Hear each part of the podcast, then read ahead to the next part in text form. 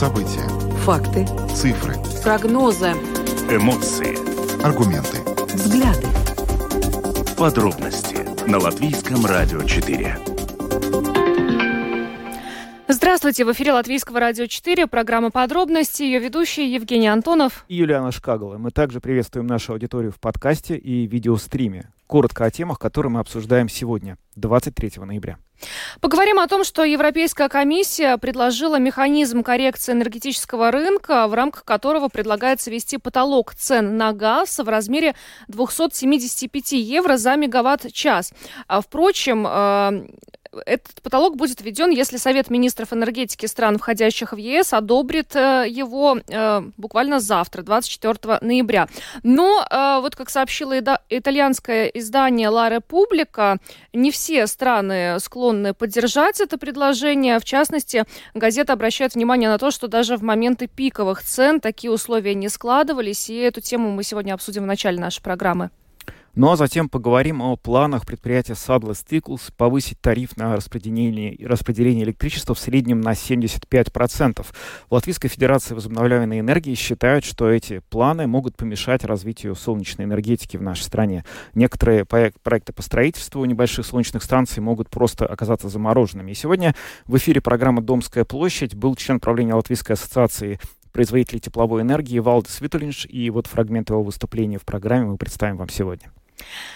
Некоторое время назад в Сейме было принято несколько решений, связанных э, с курением. В частности, депутаты высказались в поддержку запрета на продажу ароматизированных электронных сигарет, а также решили, что курение в игровых залах и казино будет запрещено. А, Ассоциация торговцев э, сегодня выступила с альтернативным предложением по этому вопросу, поскольку считает, что э, те запреты, на которых настаивал еще 13-й Сейм, приведут к росту объемов контрабанды контрабанды. Сегодня обсудим эту тему.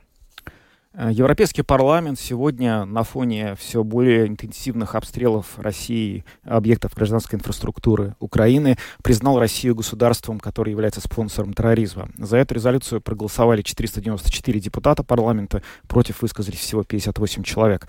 В общем, решение было ожидаемо, и объявив Россию государственным спонсором терроризма, евродепутаты намерены подготовить почву, чтобы привлечь президента Владимира Путина и российское правительство к ответственности перед Международным трибуналом.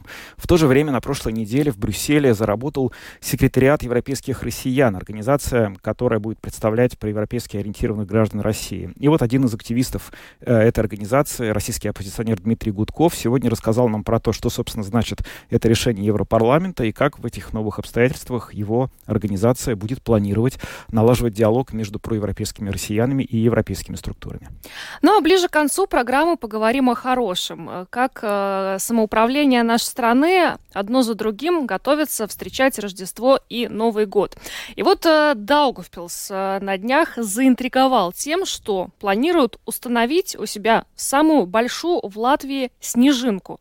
Мы сегодня решили разобраться, что это за самая большая снежинка и как вообще второй по величине город Латвии готовится к праздникам, э, чем будет удивлять не только непосредственно Даугавпилчан, но и гостей Даугавпилса. Вот об этом поговорим ближе к концу нашей программы.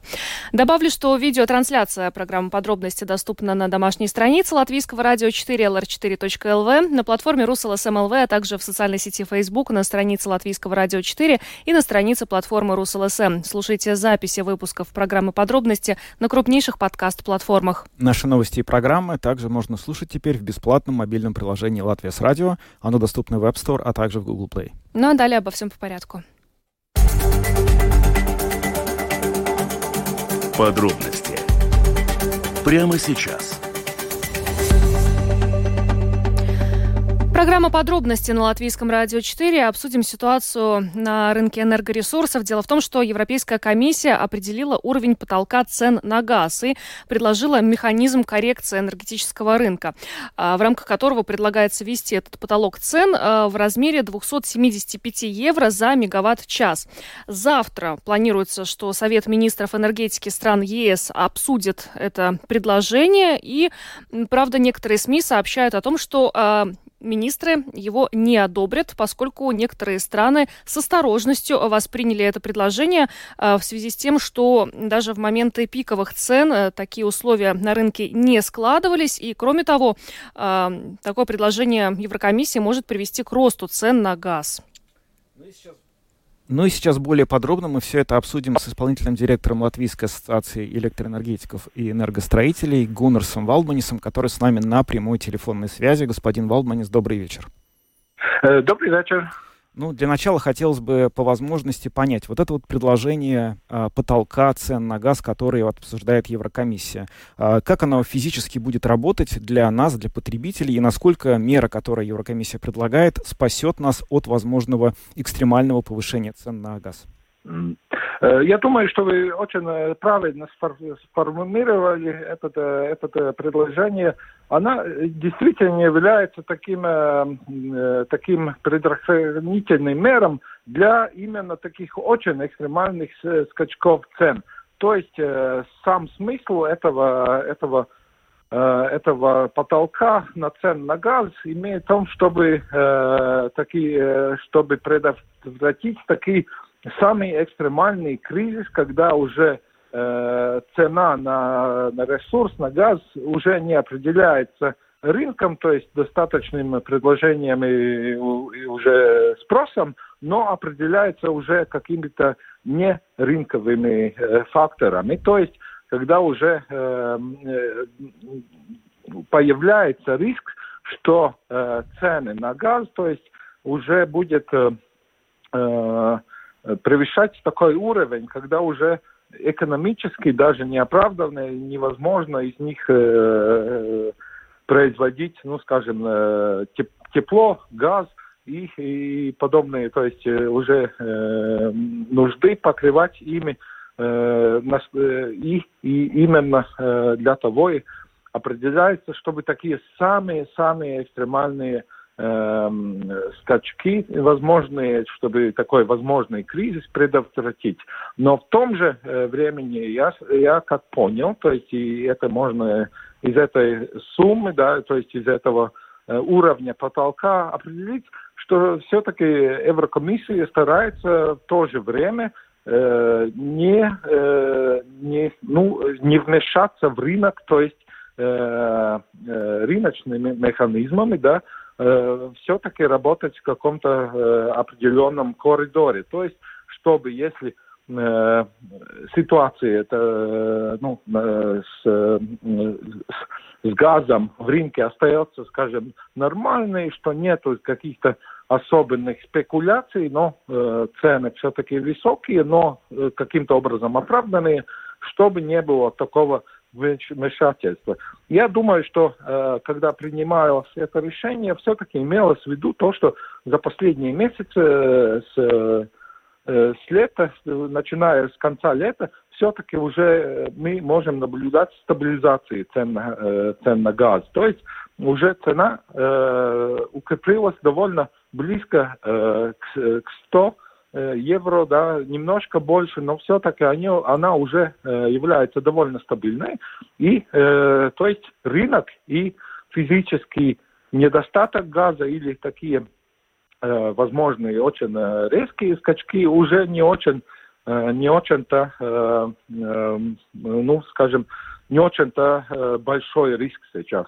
Как это будет повлиять на, э, на э, конечного потребителя? Это э, самое главное влияние, конечно, они, но она не очень-то ощутима в этом моменте, но самое главное дать покой и гарантию, что все-таки не будет так, что газ будет, скажем, стоить, стоить тысячу, скажем, евро за мегаватт-час, и, соответственно, тепло тоже на на, скажем, однокомнатную э, квартиру, соответственно, тоже будет подскочить э, для э, больше, чем эти тысячи евро. То есть это самое, я думаю, главный смысл.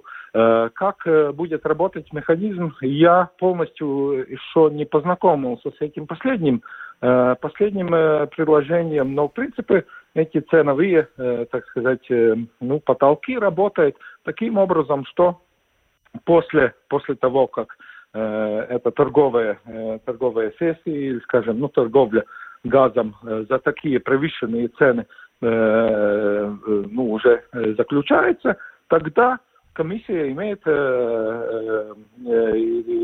комиссии, то есть государственные структуры имеют, имеет права уже э, э, прибыль, то есть из этой, э, этих сделок уже э, э, ну, вынимать из э, торговых компаний, и, соответственно, они ну, возвращаются в бюджет, и потом уже к потребителю, уже к, ну, к регулируемым ценам. То есть, таким образом, э, комиссия, э, согласно Э, согласно уже предложениям, которые были ну, выложены уже раньше, старалась сверхприбыль от компании уже возвращать в государственный бюджет и потом уже возвращать конечному потребителю. Uh-huh. И надеюсь, я думаю, что принимая это решение, комиссия, скорее всего, Э, надеялась, и, я думаю, очень э, даже обоснованно надеялась довольно, э, что возможно, нужды включать, да, и применять этот механизм все-таки не будет, потому что то, что мы наблюдаем сейчас в глобальном энергорынке и в Европе, это все-таки что стабилизация уже приходит, и даже несмотря на уже явление зимы, да, в Скандинавии, цены, они высокие, но все-таки уже стабильные и э, не такие неконтролируемые, которые мы наблюдали, скажем, э, в прошлом году, да, э, к концу года, да, или такие, как мы наблюдали этим летом в нескольких европейских странах, конечно, включая тоже Балтийская страна. Ну, это то, что касается э, потолка цен на газ. Но э, еще вот хотелось бы, чтобы вы э, прокомментировали э, сообщение по поводу того, что Садалас Тиклс э, планирует повысить тариф э, в среднем на 75%, и Аукс Прегума Тиклс э, тариф может повыситься в 4-5 раз. Э, премьер-министр поручил э, пересмотреть э, запланированное повышение тарифов, но вот сейчас уже звучат опасения о том, что, во-первых, это ударит э, по тем э, э, и коммерсантам, и, и жителям, которые устанавливают солнечные батареи. Во-вторых, вот и министр охраны среды сказал, что эти новые тарифы могут снизить конкурентоспособность латвийской экономики. Если все-таки поручение премьера не будет выполнено, и вот эти тарифы Садула Стиклс и Аукспрегума Тиклс не будут пересмотрены, чем это чревато, на ваш взгляд? Ну, я, во-первых, хочу подчеркнуть, что, к сожалению, на этот раз обоим, эм, обоим, обоим операторам нету никакой э, возможности особенно э, снизить эти расходы, то есть, которые возвысились да, за последний год, потому что большинство, то есть львиную э, части от этих расходов э, как раз составляет именно электричество, которое покупается в бирже. То есть у операторов нет такой даже технической, юридической возможности не, не покупать это электричество и как-то избежать этих расходов. Э, то, что возможно сейчас, конечно, делает, и я надеюсь, что э, в диалоге с операторами и э, премьер и министры все-таки э, как-то э, насчет этого э, сможет э, ну, э, договориться, это то, что все-таки э, это экстремальная ситуация для всей Европы и э, должно быть э, найти возможность Э, например, на один год, эти э, расходы все-таки компенсировать из госбюджета. Потому что сумма, которая сейчас вот э, э дополнительно э, нужна для э, успешного, даже, скажем, стабильного работы операторов, она сравняясь с тем, с тем суммами, которые уже были потрачены на поддержку потребителей, она не настолько высокая. Э, сравнительно она сопоставимая уже с теми пособиями, которые выплачивалось э, компаниям да, на энергоресурсы и так далее. Потому что я думаю, потому я думаю, что действительно этот момент самый лучший, в принципе, единственный такой исход, который э, мог бы, э, э, ну, скажем так, поберечь, да, э, интересы потребителя и все-таки э, не, э, не не, не создать ситуации, что действительно уже оператор не, смо- не сможет покрыть свои, э, скажем, э, Издержки. Ну, ежедневные расходы, да, это действительно политическая поддержка и то есть дополнительные средства для преодоления кризиса на это времени. Потому что э, юридически э, никто из операторов э, не, не имеет такой возможности э, работать убытками, которые превышают, скажем, э, половину от э, оборот, годового оборота. Это ну, просто это запрещается законом. Нет такой возможности э, с настолько большими убытками работать, и нету такого возможности не платить счета из других, скажем, ну, из других партнеров, да, которые предоставляют это электричество и так далее. Э, здесь, я думаю, единственный именно э, выход все-таки э, прямая государственная поддержка операторов и потом сравнительно уже все, можно сказать, пропорционально все потребители именно этой ну, поддержку и получают через свои счета на электричество. И, конечно, если этот тариф будет все-таки, если будет нужда этот тариф уже поддержать, это будет сравнительно такая неприятная новость и довольно ощутим, ощутимая, ну, скажем, ощутимая бремень на Э, домохозяйства, но э, компании сравнительно будет пострадать меньше, потому что рост для юридических клиентов э, в новом тарифе садовый стикл все-таки намного, э, намного более умеренный, чем для домохозяйств.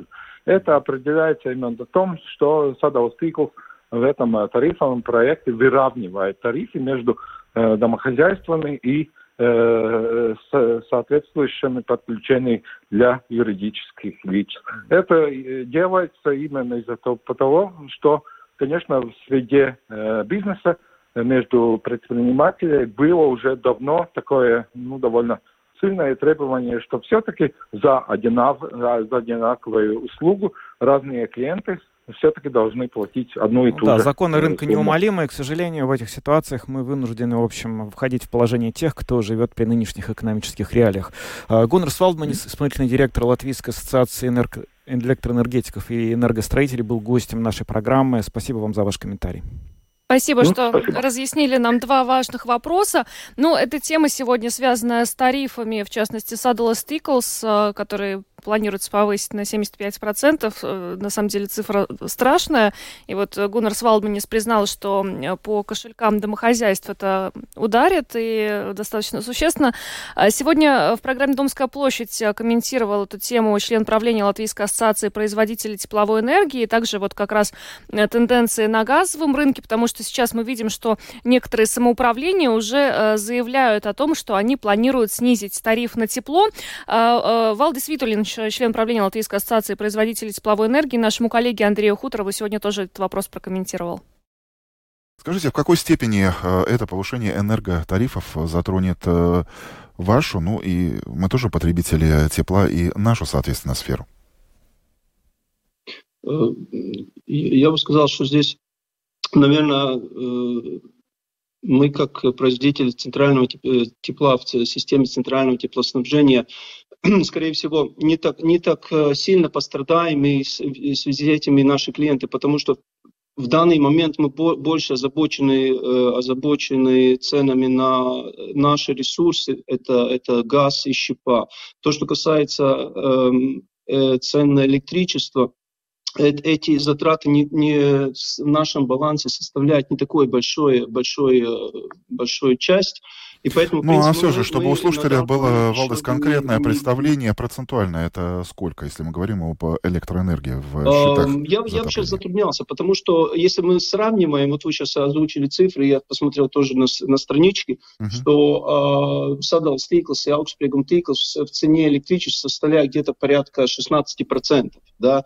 То, есть, э, то есть если мы будем сравнивать тот прирост электричества, который был, например, с, сравнение, с, с, по сравнению сравнению с прошлым годом, когда мы покупали электричество там, за 30-50 евро за мегаватт-час, и сейчас летом что происходило, да, вы помните, 500-600 тысяч евро, да, то, то эти цифры, в принципе, они несопоставимы. Я бы сказал, что, что этот вопрос больше будет касаться тех, тех отраслей, у кого электричество составляет большую, большую часть в их энергетическом балансе. Например, водоснабжение. Да. У них, в принципе, электричество – это то же самое, что у нас газ и щепа. Да, я бы сказал, что влияние на э, тарифы, тарифы не, будет, не будут большими, и в некоторых местах я бы сказал, что они вообще не будут подниматься из-за прироста вот этой составляющей sadals tīkls, augstspreguma tīkls. Они могут быть корректированы, если будет прирост и, и, и даже или снижение электри... цены на электричество. А вот эта часть, которая поставляющая, постав, ну, поставīgās составляющая аукспрегум tīkls, sadals tīkls, она не такая большая в нашем энергобалансе. И так как и говорят sadals tīkls и аукспрегум tīkls, это, скорее всего, будет касаться тех, которые используют электричество не так интенсивно. То есть э, вот у вас маленькое потребление электричества, не знаю, mm-hmm. дачный домик, да, летом вы там потребляете, а будете платить вот эту поставику э, компоненту, скажем, она будет прирастать вот, вот то, то что уплатить за, за весь год, вот это эм, константа. Да, так что я бы, я бы сказал, что нашим клиентам вот этот прирост цен э, не будет э, иметь большого влияния. Я, я все время повторяю, что у нас главная, главная проблема это, конечно, цена на энергоресурсы, наши основные газ и, и, и биотопливо. Вполне логично, что следующий мой вопрос будет об основном тарифе. Вы уже сказали и выразили свои опасения, но в то же самое время мы, потребители, видим, что происходит сейчас на мировых газовых э, биржах. Цены мировые снижаются, и, насколько известно, как сообщает агентство новостей, в том числе и в некоторых латвийских городах, э, некоторые отопительные компании уже заявили о снижении. Э, в основном, я понимаю, что это касается только тех пока что на сегодняшний день, тех отопительных компаний, которые рассчитываются с поставщиком по факту, то есть по той самой высокой биржевой цене. Скажите, вот это снижение в этих небольших городах, это э, исключение из общих правил или это ожидаемое начало той самой тенденции, которую хотелось бы увидеть и нам, и вам, и потребителям, и производителям энергии, тепловой энергии да. в целом? Я думаю, я думаю, это все-таки тенденция, потому что изменение в тарифах, это идет как бы э, с замедлением все время.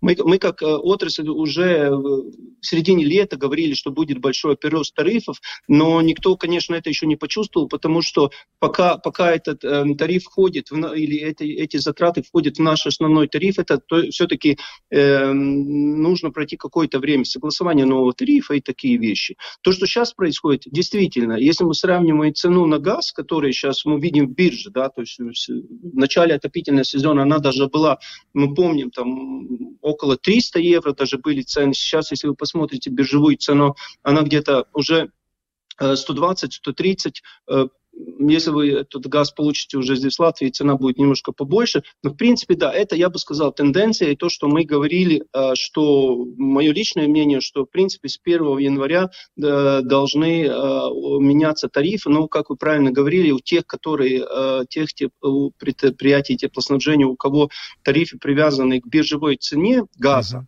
uh-huh. они все-таки реагируют быстрее. У тех, которые, у, которые заключили договор с поставщиками газа с фикси, на фиксированную цену, то есть, например, на 3 месяца, на 6, потому что ситуация была очень рискованная, что очень э, многие хотели фиксированную цену, предприятия теплоснабжения, но просто э, продавцы газа не, не, не предлагали эту цену. То есть никто не понимал, что будет э, с ценой газа. И, в принципе, здесь две группы. Те, у кого цена биржевая, они очень быстро сейчас среагируют, и они просто обязаны понижать свой тариф, потому что цена на газ упала. У тех, которые, например, ну, преувеличим, да, если у кого-то там цена, э, газ он купил до конца вот следующего года за очень большую цену, э, тогда изменений не будет никаких. Но такого случая не будет, потому что ни у кого нет такого договора. Это как пример. Так что я бы сказал, что да, те предприятия, у кого цена э, биржевая изменение будет сейчас сразу, может быть, даже будет видны уже э, с начала ноября-декабря. У тех, которые фиксированы, я бы сказал, что это постепенно э, будет а, появляться в тарифах на теплоснабжение январь Валдис Виталин, член правления Латвийской ассоциации производителей тепловой энергии, был сегодня с утра гостем нашей программы «Домская площадь». Но эти две темы, вот, которые мы сегодня в старте нашей программы как-то с них начали, это вот и тарифы Садлы Стыклс, и решение Европейского, Европейской комиссии, предложение Европейской комиссии установить газовый потолок на цены на газ, они, конечно, очень связаны. И, в общем, главная цель этих всех э, мер в том, чтобы каким-то образом справиться с новой экономической реальностью, в которой, в общем, мы видим, что э, старые экономические модели и механизмы просто перестали работать, предприятия пытаются по-разному к этому подстраиваться, при этом надо сказать, что никто не счастлив от того, что эти меры вводятся, в частности, э, в Еврокомиссии говорят, что это крайняя мера, они пошли на крайнюю меру, предложив этот вот потолок цен на газ, потому что это в конечном итоге ломает рыночные механизмы, но будем надеяться, что эта мера хоть в какой-то степени сработает и не позволит видеть нам те цены, которые мы видели еще буквально этим летом.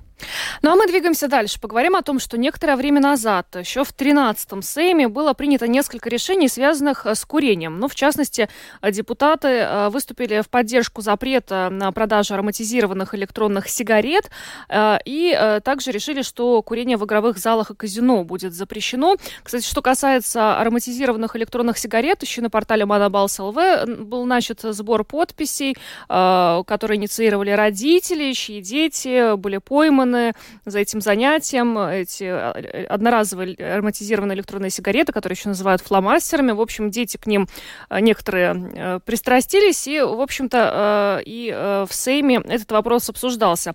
Но Латвийская ассоциация торговцев выступила с альтернативным законопроектом, который касается как раз вот оборота табачных изделий.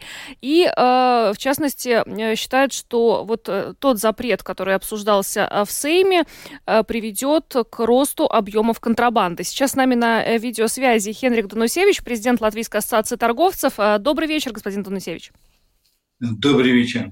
Скажите, пожалуйста, ну э, какой такой альтернативный законопроект Латвийская ассоциация торговцев со своей стороны предлагает парламенту? Я, может быть, так популярно расскажу, что мы за ограничение, молодежь не должна иметь доступ к табачным и нетабачным изделиям. Мы даже два года тому назад приняли такой добровольный кодекс торговли, где есть строже ограничения, чем сейчас в законе. Кроме того, когда обсуждался законопроект, мы поддержали э, инициативу Министерства здравоохранения, что поднять возраст э, доступности этих, так сказать, веществ до 19 лет, потому что в чем проблема, что школьники у нас в выпускном классе 18 и 19 лет. Если есть граница только 18, тогда 19-летние покупают, и тогда, условно, там все в классе, которые хотят подражать, тоже э, доступны им эти продукты. И, конечно, мы тоже поддержали министер... желание Министерства здоровья ограничить те продукты, что, которые, так сказать, натурального происхождения. Ну, скажем, там, э, фломастер со вкусом яблока, да, где ребенок не чувствует разницу между продуктом, который является натуральным, и уже продуктом электронной сигареты. Э, проблема в том, что параллельно к этому э, министерство хотело так быть самым белым в мире и создала такие требования к этим новым продуктам, которых не было на рынке, что реально они исключили бы эти продукты из рынка. И тогда получилось бы, что был бы нелегальный оборот одних продуктов, да? Э, и это, конечно, повлияло бы и плохо на общество, потому что тогда не было бы контролируемое качество этих продуктов, и также и возраст, и также на бюджет, потому что все-таки эти продукты дают доступ, э, дают доход в бюджет. Они облагаемы, скажем, никотиновые подушечки у нас облагается самый высокий налог в Евросоюзе из всех ну, стран Евросоюза.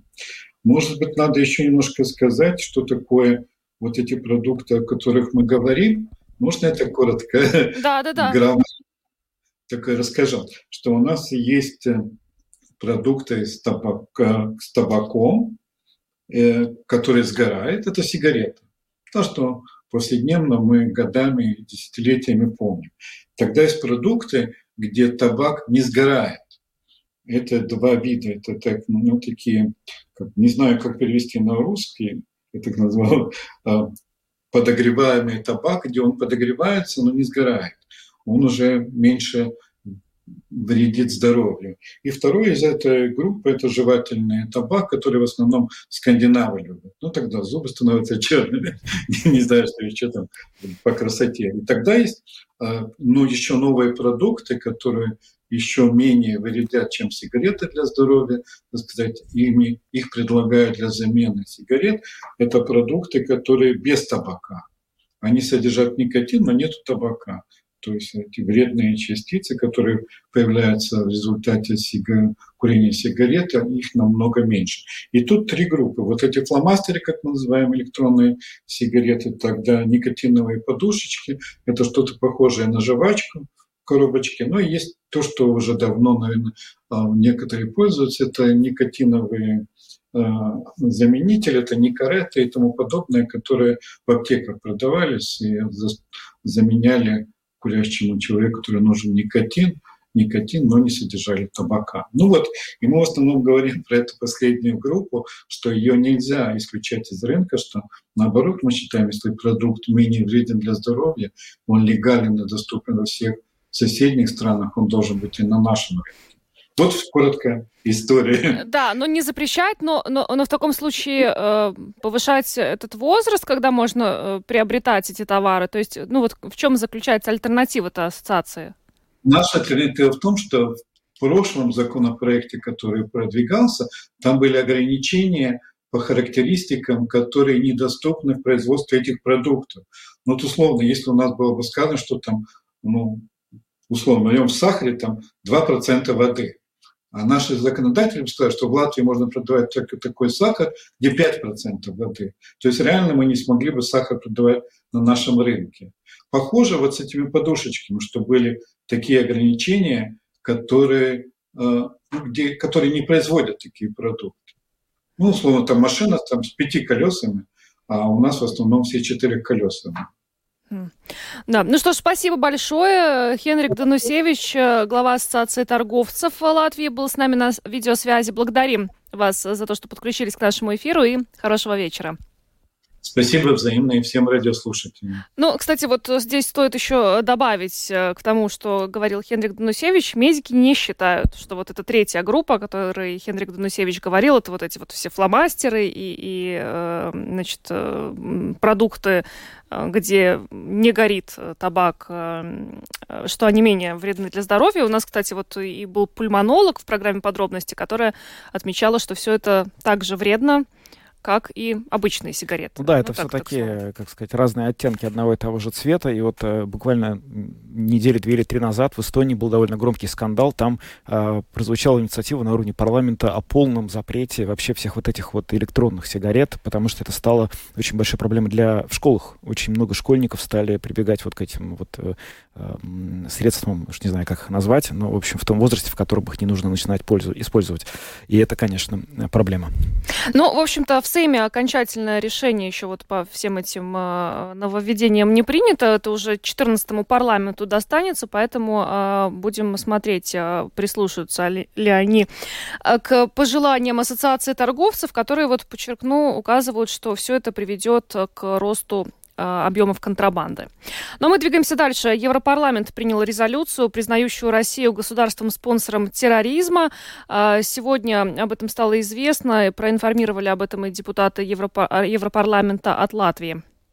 Да, и сегодня мы поговорили с бывшим депутатом Госдумы РФ Дмитрием Гудковым, который буквально на прошлой неделе сообщил о том, что он вместе с его другими коллегами-оппозиционерами, которые в настоящий момент покинул Россию и бы не может там а, находиться, а, принял участие в работе так называемого секретариата европейских россиян, новой организации, которая в Брюсселе будет взаимодействовать с политиками Евросоюза, Еврокомиссии и попытаться как-то найти общий язык между россиянами, которые против войны, и европейскими структурами. Во-первых, это было ожидаемо, раз. Во-вторых, э, пол, вина здесь полностью лежит на э, военных преступниках во главе с Путиным, которые начали войну в Украине. Вот. В-третьих, э, надо понимать, что обычно, когда вводят санкции против государств, которых признают спонсорами терроризма, в общем-то, вводятся достаточно жесткие санкции, но просто против России уже введены такие санкции беспрецедентные, что, наверное, нового ничего не появится. К сожалению, наверное, граждане, которые сейчас находятся за рубежом, будут сталкиваться там с более длительными процедурами проверки при открытии банковского счета, там, при выдаче визы и так далее. Вот. Но э, я думаю, что там каких-то новых санкций мы вряд ли увидим именно в связи вот с этим статусом. Эм, это просто позор, да, с которым мы сталкиваемся. Позор то, что э, наша страна э, сегодня ведет себя как террорист, как агрессор, вот, а руководство и государство ведут, ведет себя как э, военные преступники. Но это вот решение принял Европейский парламент. Далеко не всегда решения Европейского парламента становятся, трансформируются автоматически в такие же решения на уровне исполнительной власти Евросоюза. Ожидаете ли вы, что какие-то другие органы, в частности Еврокомиссия или другие какие-то, примут решения, которые, что ли, узаконят это вот все и ну, превратят э, инициативу Европарламента в какие-то директивы? Ну, опять-таки, уже несколько стран приняли подобные решения. Вот. Дело в том, что если мы возьмем, например, э, сравним Москву и Тегеран, куда можно долететь? В Тегеран можно, в Москву нельзя. Да? Это еще было до признания России э, государством-спонсором терроризма. Или, например, попробуем перевести э, деньги по Western Union куда-нибудь на Кубу, например, и в Россию. В России невозможно, а на Кубу вам предложат много всяких разных вариантов.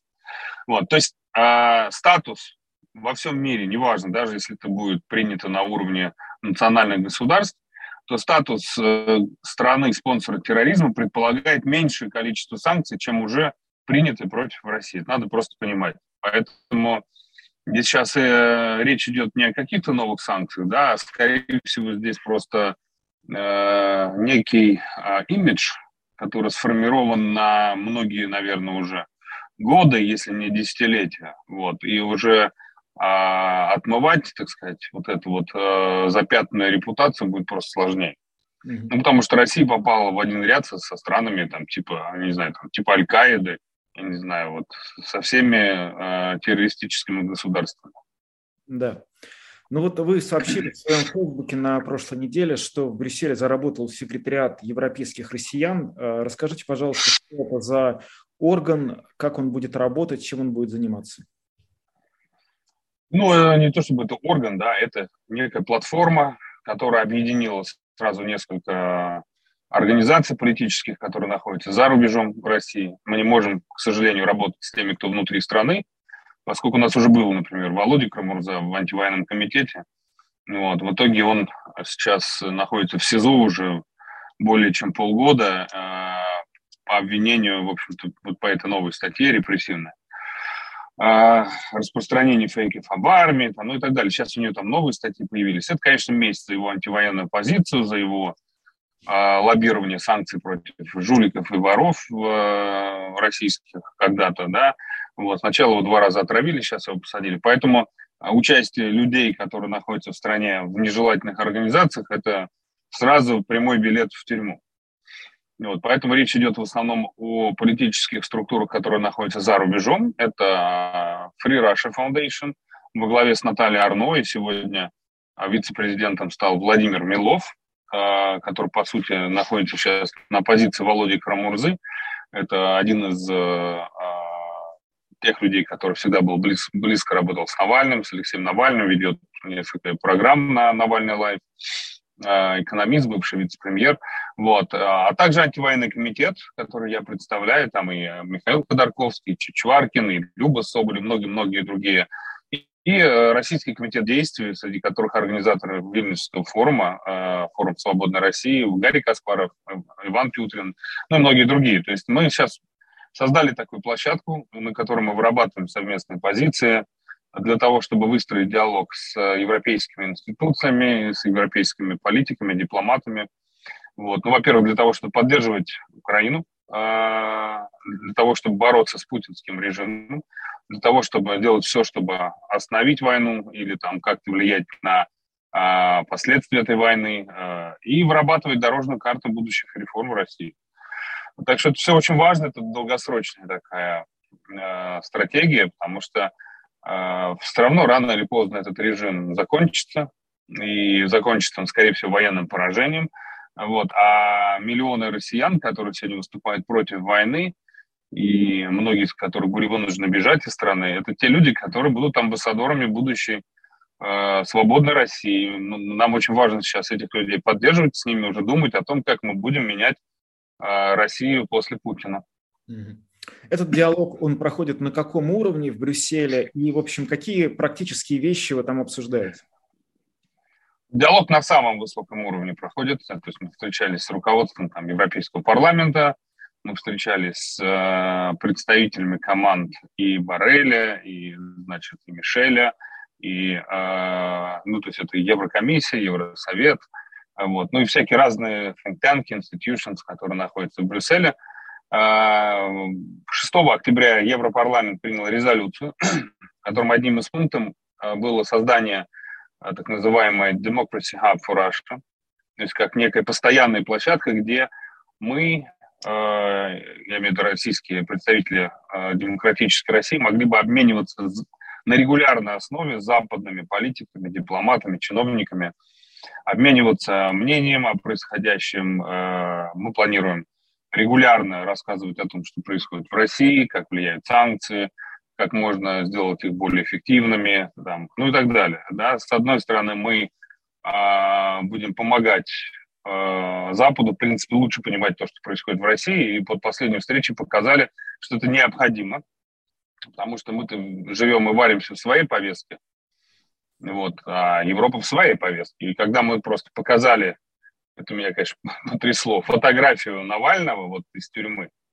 Ну, то есть Навальный до тюрьмы, Навальный в тюрьме, да, там. Человек похудел там на несколько десятков килограмм, и видно, в общем-то, к чему привела тюрьма за там, сколько там, почти два года, да, и это, конечно, производит впечатление, и многие, конечно, эту фотографию не видели, так же, как и многие не понимают, что такое кто такой Кирилл Гундяев, который такой же патриарх, патриарх как я, балерина, да, вот, и, э, собственно, возникали вопросы, а как же там Гундяев, а как же церковь, почему она поддерживает войну, приходилось, конечно, объяснять, кто такой Пригожин, а какие репрессии происходят в стране, какие законы приняты, а что происходит с гражданским обществом, какие сейчас общественные настроения. Вот. Это очень важно, во-первых, для того, чтобы э, мы лучше понимали друг друга, лучше понимали то, что происходит э, в России сейчас. Вот. И э, ну, я прекрасно понимаю, что те люди, которые находятся в безопасности за пределами России, могут себе просто позволить говорить э, нечто большее, чем те, кто находится внутри страны. Поэтому мы, наверное, Э, и, и будем рассказывать о репрессиях внутри страны, и продолжаем рассказывать. Ну и будем говорить то, чего там внутри не могут себе многие позволить, просто в силу репрессий, в силу безопасности. Да? Э, как вы знаете, нас за слово «война» могут посадить до 10 лет в тюрьму. Довольно много говорят о том, что вот э, объем и э, степень сложности и глубины рестрикций и санкций, которые вела Европа против России, просто огромен, беспрецедентен. И даже если и когда режим Путина падет и уйдет со сцены, России все равно придется еще очень долго сталкиваться с последствиями этих принятых решений. А вот в вашем диалоге с европейскими чиновниками поднимается ли этот вопрос? Можно ли говорить о том, что, условно говоря, новые власти России, когда они появятся, не столкнутся с масштабными экономическими проблемами, которые сейчас порождает власть Путина? А, в любом случае придется столкнуться, и на самом деле мы даже больше заинтересованы сейчас в том, чтобы были сформулированы четкие условия, при которых, а, когда власть сменится, естественно, мы говорим про Россию будущего, вот, когда власть сменится, чтобы были четкие условия, при которых а, Запад готов будет помогать реформированию России э, и готов будет снимать санкции в обмен на, понятно, прекращение войны, освобождение территорий, помощи в восстановлении Украины, ну и так далее. То есть, э, чтобы не было больше такого, как было последние 10 лет, когда Россия аннексирует Крым, когда Россия устраивает внутри себя репрессии, но при этом Запад продолжает сотрудничество, покупать там нефть, газ и все и так далее. То есть, на мой взгляд, сейчас э, западные страны должны мы им в этом, конечно же, будем всячески помогать, сформулировать э, такие условия, да, для того, чтобы кто бы ни пришел к власти в будущем, неважно, кто это будет, российская оппозиция, а, или это будет кто-то из даже нынешней системы, но кто готов будет идти на демократизацию, чтобы было четко и понятно, что в России в будущем никакой диктатуры быть не должно.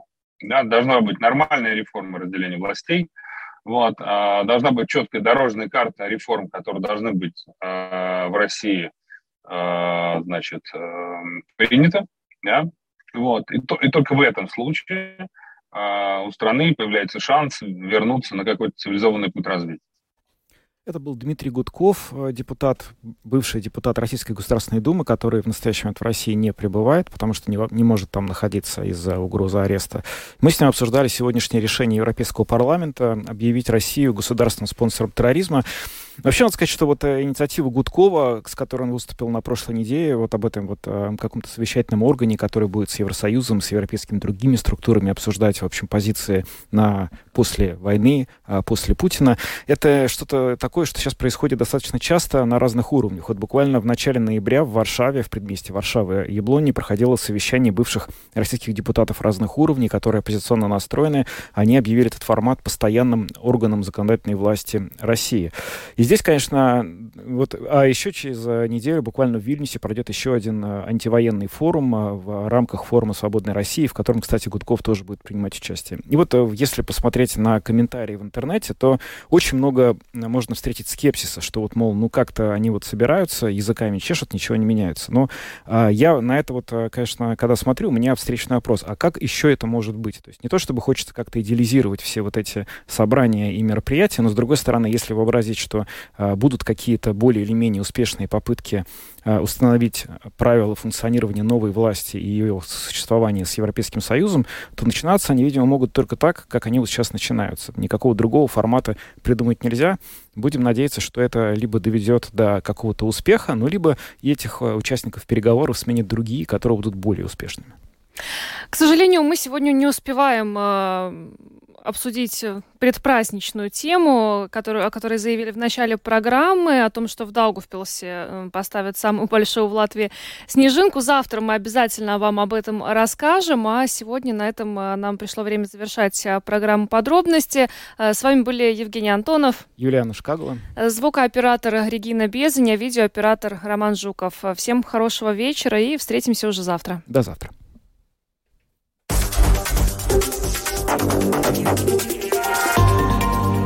Латвийское радио 4. Подробности по будням.